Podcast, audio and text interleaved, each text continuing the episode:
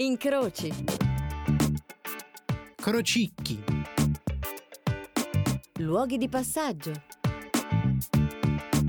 intersezioni, confluenze, luoghi, non luoghi. Crocevia. Crocevia. Crocevia. Storie dai luoghi di passaggio.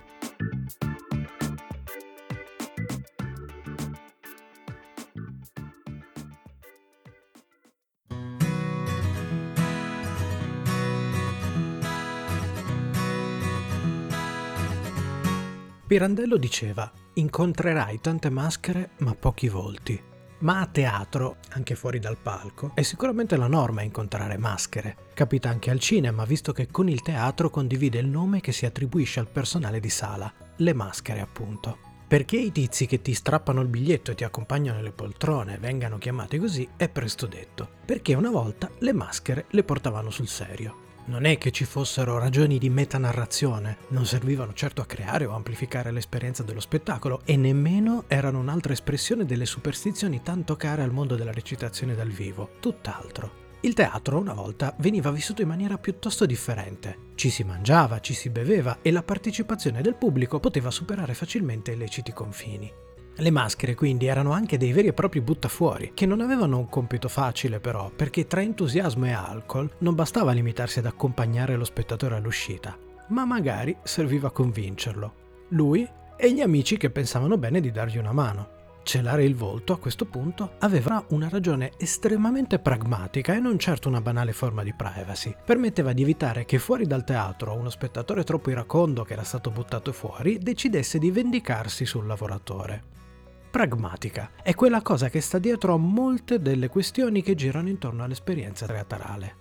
Che l'augurio merda dipenda dal fatto che tanta merda fuori dal teatro significava tanti cavalli, quindi tante carrozze, quindi tanti spettatori, ormai lo sanno tutti. Il break a leg inglese, cioè il rompiti una gamba, è invece un augurio che più o meno dovrebbe intendere: spero tu debba inginocchiarti a ringraziare il clamore del pubblico talmente tante volte da finire per spaccarti una gamba.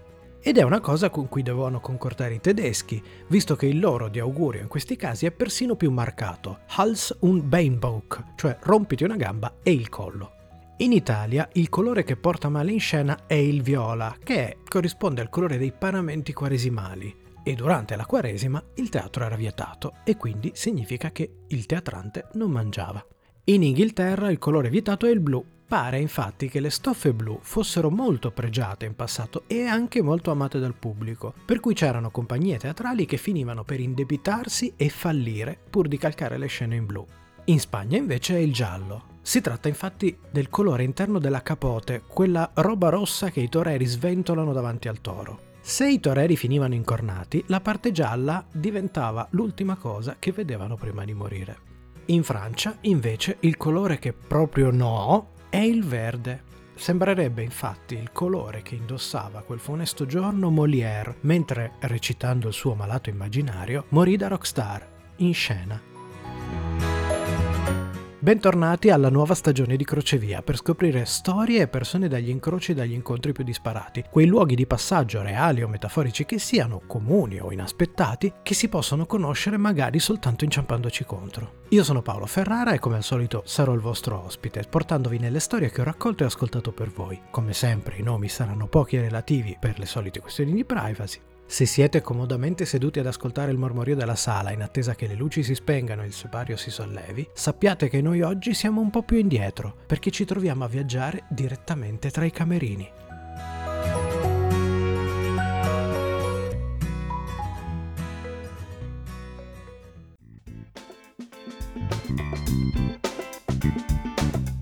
Benvenuti a teatro, dove tutto è finto, ma niente è falso.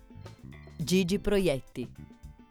Il teatro è un non luogo, non è un edificio, non è il Quirino, non è il Valle, non è l'auditorium di Via della Conciliazione. È quando si spegne la luce, è il buio e i cantori sono ciechi per questo. Parlare parole incomprensibili perché la gente non deve andare al teatro e riconoscersi. Guarda, hanno le corna come noi, fanno proprio tale e quale noi. No, non c'entra il tale e quale. Il teatro è questo buio, perché non è il senso, è l'abbandono dello spettatore. Carmelo Bene.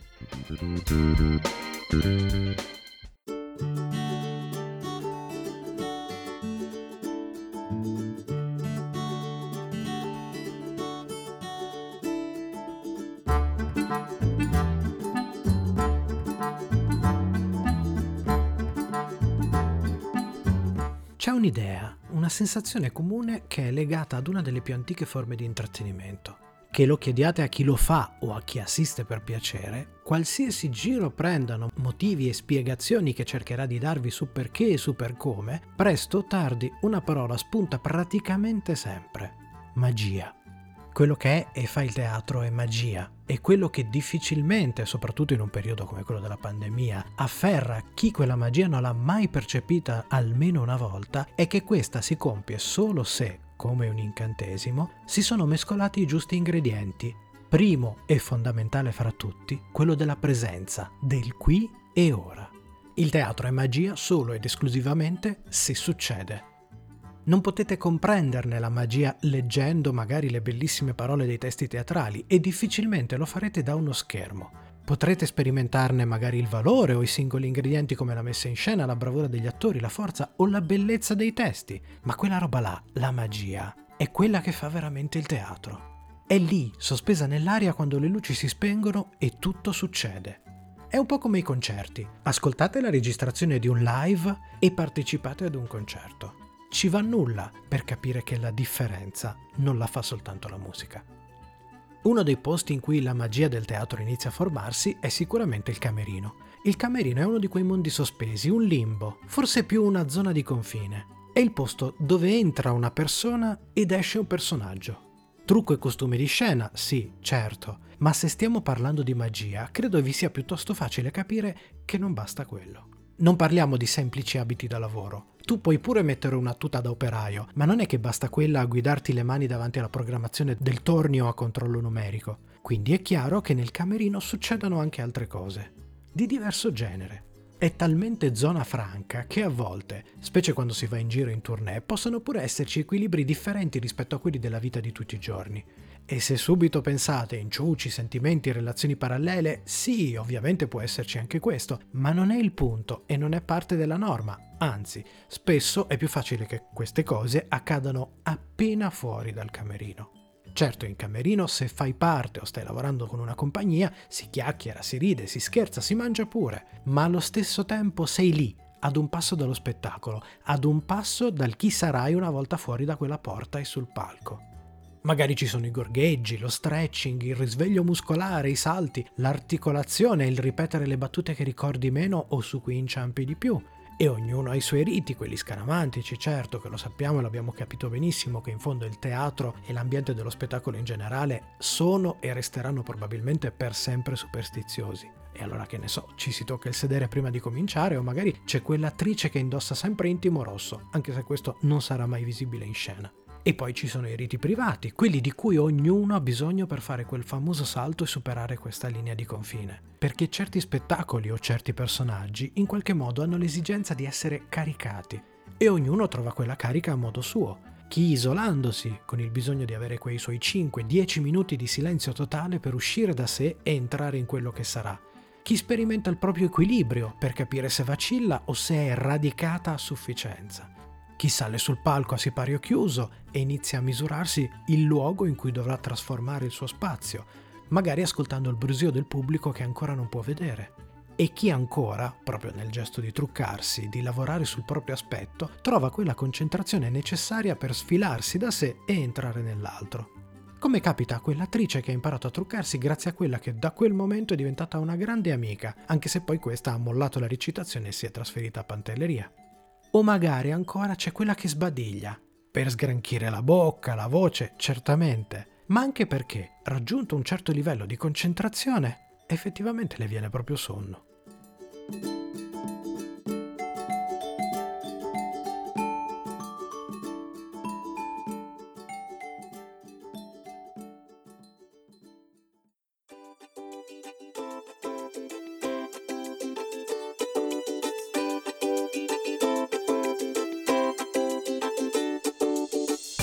essere superstiziosi è da ignoranti, ma non esserlo porta male. Eduardo De Filippo. Quanto è magico entrare in un teatro e vedere spegnersi le luci. Non so perché, c'è un silenzio profondo ed ecco che il sipario inizia ad aprirsi. Forse è rosso ed entri in un altro mondo. David Lynch. Il teatro non è il paese della realtà. Ci sono alberi di cartone, palazzi di tela, un cielo di cartapesta, diamanti di vetro, oro di carta stagnola, il rosso sulla guancia, un sole che esce da sottoterra. Ma è il paese del vero. Ci sono cuori umani dietro le quinte, cuori umani nella sala, cuori umani sul palco. Victor Hugo. L'effimero che rende il teatro, il qui e ora, che un attimo dopo non è già più ciò che era un attimo prima.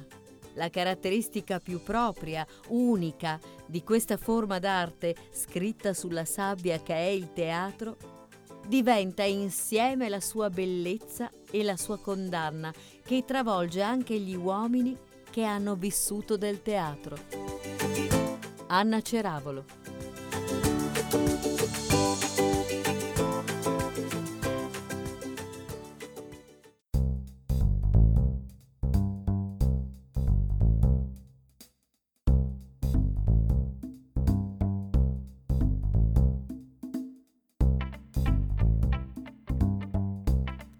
Gli specchi con le luci e vestiti in ogni dove è una di quelle immagini, soprattutto per colpa di Hollywood, con cui ci figuriamo il camerino. Nello specifico, probabilmente, l'immagine più standard è quella di qualcuno che bussa alla porta e poi consegna un enorme mazzo di fiori. Ma la geografia dei camerini non ha nessuno standard. Intanto, solo strutture teatrali di un certo livello hanno camerini che si avvicinano a quella nostra idea di canone. E in questi casi non bisogna poi dimenticare di come ci sia camerino e camerino. C'è il camerino con il nome dell'attore o dell'attrice. C'è il camerino su cui è scritto soltanto il ruolo che viene interpretato, nulla su chi lo interpreta. Ci sono poi i camerini figuranti uomini e figuranti donne, e i camerini dove invece non c'è scritto nulla. E a volte, prima di aprire la porta, hai pure paura di aver sbagliato e trovarti davanti il deposito delle scope. Ci sono attrici ed attori, per esempio, che hanno imparato a portarsi dietro uno specchio, che è poi uno strumento indispensabile in camerino. Magari se lo sono recuperati in qualche mercatino o negozietto e alla fine quello specchio è diventato qualcosa di più che un semplice oggetto di supporto. Esisteva, e a volte esiste ancora in questi casi, una vera e propria gerarchia dei camerini. Ad esempio è previsto di andare a prendersi un tè con il primo attore o la prima attrice. Ma come dicevamo, questa è una di quelle possibilità che possono accadere nei teatri di un certo livello. Poi ci sono i teatri piccoli e quelli davvero molto piccoli, dove magari l'unico spazio per gli attori, gli attrezzi di scena, il cambio, il trucco, il parrucco, il dietro le quinte, tutto quanto è un'unica realtà. Ed è quella specie di stretto corridoio che è stato creato sul piccolo palco con una parete di legno, peraltro nemmeno esattamente stabile. O ancora di più, ci sono quelle situazioni, quei contesti dove, a tutti gli effetti, si porta il teatro in luoghi che esattamente teatro non sono, o magari lo si porta all'aperto. E allora, quel luogo magico e di confine dove cambiarsi, truccarsi, prepararsi e aspettare il momento della propria entrata in scena, si adatta. E allora il camerino è un bagno, la tua macchina, dei container piazzati su un prato, o magari tra gli alberi o in mezzo a delle rovine storiche. Per te certo è una questione di lavoro e anche se sei lì magari in modalità spiaggia, che ti cambi con l'ausilio di colleghi e colleghe e asciugamani, non ci fai troppo caso. Ti stai cambiando, sei comunque nel tuo camerino, sei già dentro lo spettacolo. Quindi è facile poi che di quegli sguardi, te ne accorgi solo dopo. Tipo quello che magari è lì al parco che porta a spasso il cane e comincia a fissarti con negli occhi una domanda. Ma che fa questa in mezzo al parco? Perché si sta denudando?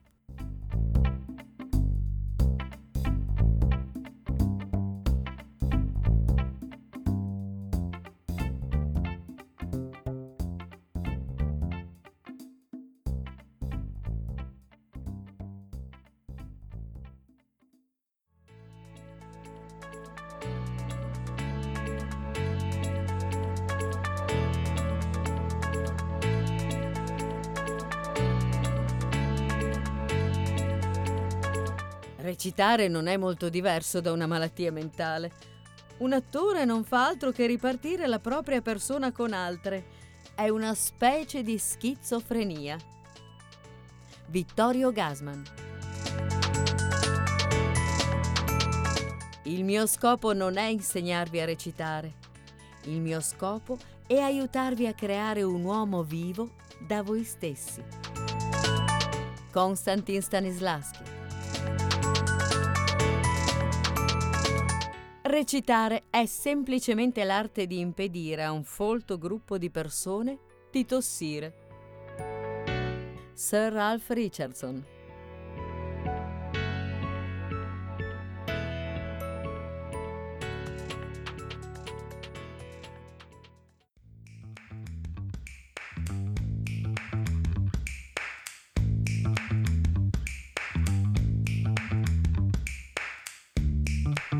In scena, ecco un altro elemento che fa parte del camerino, che sia preceduto da un cortese bussare sulla porta, urlato nei corridoi tipo annuncio dell'arrotino, è, quando c'è, l'ultimo passo prima di quel salto definitivo oltre il confine. Certo, il quando c'è è riferito a tutte quelle situazioni e variabili di cui si parlava prima. Con realtà teatrali in luoghi non teatrali, ad esempio, non è detto che arrivi qualcuno a dirti che tocca a te. Tendenzialmente lì devi saperlo da solo. Ma può capitare anche altrove. Ci sono queste 4 attrici, ad esempio, che si trovano a portare il loro spettacolo in questo teatro piuttosto grosso. È un teatro storico che è stato recentemente e magnificamente restaurato. Uno di quei lavori fatti con il massimo impegno, con sviluppi e soluzioni di architettura e acustica all'avanguardia, immenso. I camerini, anche loro estremamente moderni e funzionali, si raggiungono con degli ascensori privati da dietro le quinte.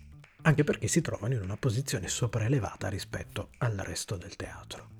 Una posizione tale per cui le ragazze si ritrovano nella situazione di non poter sentire nulla dal palco e del pubblico. C'è stato qualche piccolo disagio con i tecnici che le ha costrette ad utilizzare i camerini piuttosto in fretta, visto che fino a 20 minuti prima dello spettacolo erano lì rimaste sul palco a disposizione per la sistemazione delle luci e gli ultimi dettagli. Così loro salgono, si vestono in fretta e si trovano pronte, in attesa. Passano 10 minuti dall'inizio previsto per lo spettacolo e nessuno le ha ancora chiamate. A questo punto una di loro prende l'iniziativa e le 4 ragazze decidono di scendere per capire la situazione. E a quel punto, quando arrivano a 2 passi dal palco, si rendono conto che le musiche sono già partite e lo spettacolo è già iniziato, senza che nessuna di loro fosse ancora in scena. E così allora si lanciano sul palco e cominciano, cercando in rincorsa dove possibile di correggere e togliere qualche battuta per recuperare i tempi e riuscire a riprendere la combinazione con le musiche. Come si dice, alla fine lo spettacolo lo portano a casa, ma con la sgradevole sensazione di aver messo insieme non certo la loro migliore replica. Parliamo poi di un caso particolare.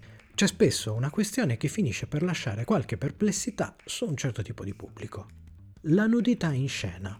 Senza stare a scendere troppo in questioni legate a punti di vista, eccessi o meno, il dubbio che può gravitare in merito agli attori è invece piuttosto inutile. Potete certo mettervi a postulare su tante cose, dal pudore e tanto altro, quando la questione in realtà è molto più semplice, forse banale se vogliamo. In quello su cui voi volete proiettare tante diverse cose per tanti diversi motivi, in fondo non è altro che un abito di scena. Così come per interpretare quel personaggio ho bisogno di una parrucca, magari di un vestito barocco o di un completo o una calzamaglia, per quel personaggio dovrò invece indossare semplicemente la mia pelle, che a quel punto, sul palco, non è più la mia, ma è quella del personaggio. E infatti in questi casi poi nei camerini può succedere che il pudore finisca per cadere, o comunque avere regole differenti e che quindi in certe circostanze possa succedere che non ci sia alcun problema e alcun prurito a condividere camerini o docce tra attori e attrici. In fondo a questo punto non c'è nulla che debba essere nascosto se io giro in camerino con il mio non abito di scena.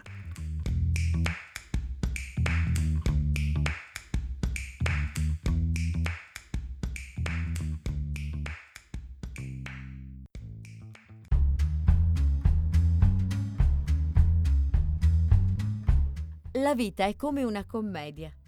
Non importa quanto è lunga, ma come è recitata. Seneca. La recitazione è l'abilità di sognare a comando. Sir Ralph Richardson. Sono morto tante volte, ma così mai. Epitaffio sulla tomba di un attore etrusco.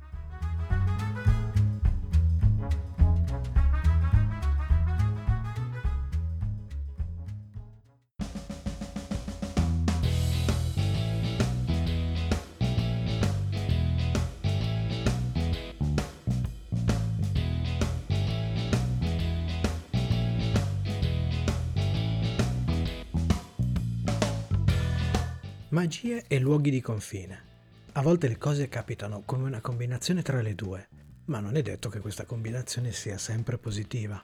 Noi in questo periodo ci troviamo nel mezzo di una linea di confine in cui siamo rimasti incastrati e purtroppo quell'energia o la spinta per quel salto che ci porti al di là non dipende da noi. E chi invece quel tipo di confine è abituato a varcarlo con una certa frequenza, in questo periodo si trova tra quelli appesi al palo. In mezzo a questo limbo magari ci sta recuperare letture, recuperare speciali, versioni riprese e quant'altro, ma ricordatevi che, appena sarà possibile, potrebbe far molto bene tornare ad assaggiare quella magia vera e non accontentarsi di una versione surrogata. Io sono Paolo Ferrara e questo è Crocevia. Come sempre, prima dei saluti finali c'è il momento dei grazie. Grazie ad Alessandra Prandi, che è la voce della sigla e delle nostre citazioni, e come sempre grazie a Radio Home, che è il nostro compagno di viaggio. Della squadra di Radio Home i nomi che ringrazio sempre sono quelli di Irene Di Pietra, Clara Calavita ed Edoardo Pivi per tutto il loro prezioso supporto tecnico. E poi ovviamente ci sono i miei compagni di viaggio di Sono Cose Serie, la nostra trasmissione sulla serialità a 360 gradi che va in onda il mercoledì prima di Crocevia. Michelangelo Alessio, che ha anche creato il nostro logo. Matteo De Simone Maledetto e Fabrizio Cucci, anche loro i tecnici della situazione, il sito www.sonocoseserie.it, oltre a tutte le nostre follie su serie tv, fumetti e oltre, e i podcast della trasmissione, ospita anche i podcast di Crocevia. Vi ricordo inoltre, come sempre, di andare a fare una capatina a www.doppiattori.it, 2P e 2T, il sito del nostro progetto che è un web documentario seriale dedicato al mondo del doppiaggio. 6 puntate, tutte disponibili gratuitamente su YouTube, dove se vi iscrivete nel nostro canale trovate anche tutta una serie di nuove interviste dei doppiatori che vanno a corollario di questo progetto. Ringrazio ancora Irene Bommaci e Matteo Calasso che ci hanno regalato nuove immagini per i nostri social. Ricordiamo che i social di Crocevia sono Facebook e Instagram, dove anche lì potete cliccare mi piacere eccetera. Facebook e Instagram, dove vi consiglio di seguire anche Radio Home e Sono Cose Serie per scoprire tutte le novità che mano a mano escono. Per questa puntata in particolare invece ringrazio Paolo Agiglio, Giulia Berto e Sabrina Scolari. Se invece avete storie da Crocevia che volete segnalarmi, potete farlo scrivendo a paolo.ferrara@radiohome.it. Come al solito Crocevia tornerà tra una quindicina di giorni, il mercoledì alle 20:15, come abbiamo detto su Radio Home, subito dopo Sono Cose Serie. A seguire uscirà il riascolta sempre su Radio Home, oppure potrete recuperarlo come sempre in podcast su Spotify e iTunes, dove se vi iscrivete vi verrà segnalata ogni nuova uscita. Il sipario si è chiuso di nuovo, potete lasciare la sala, noi ci incontriamo al prossimo Crocevia.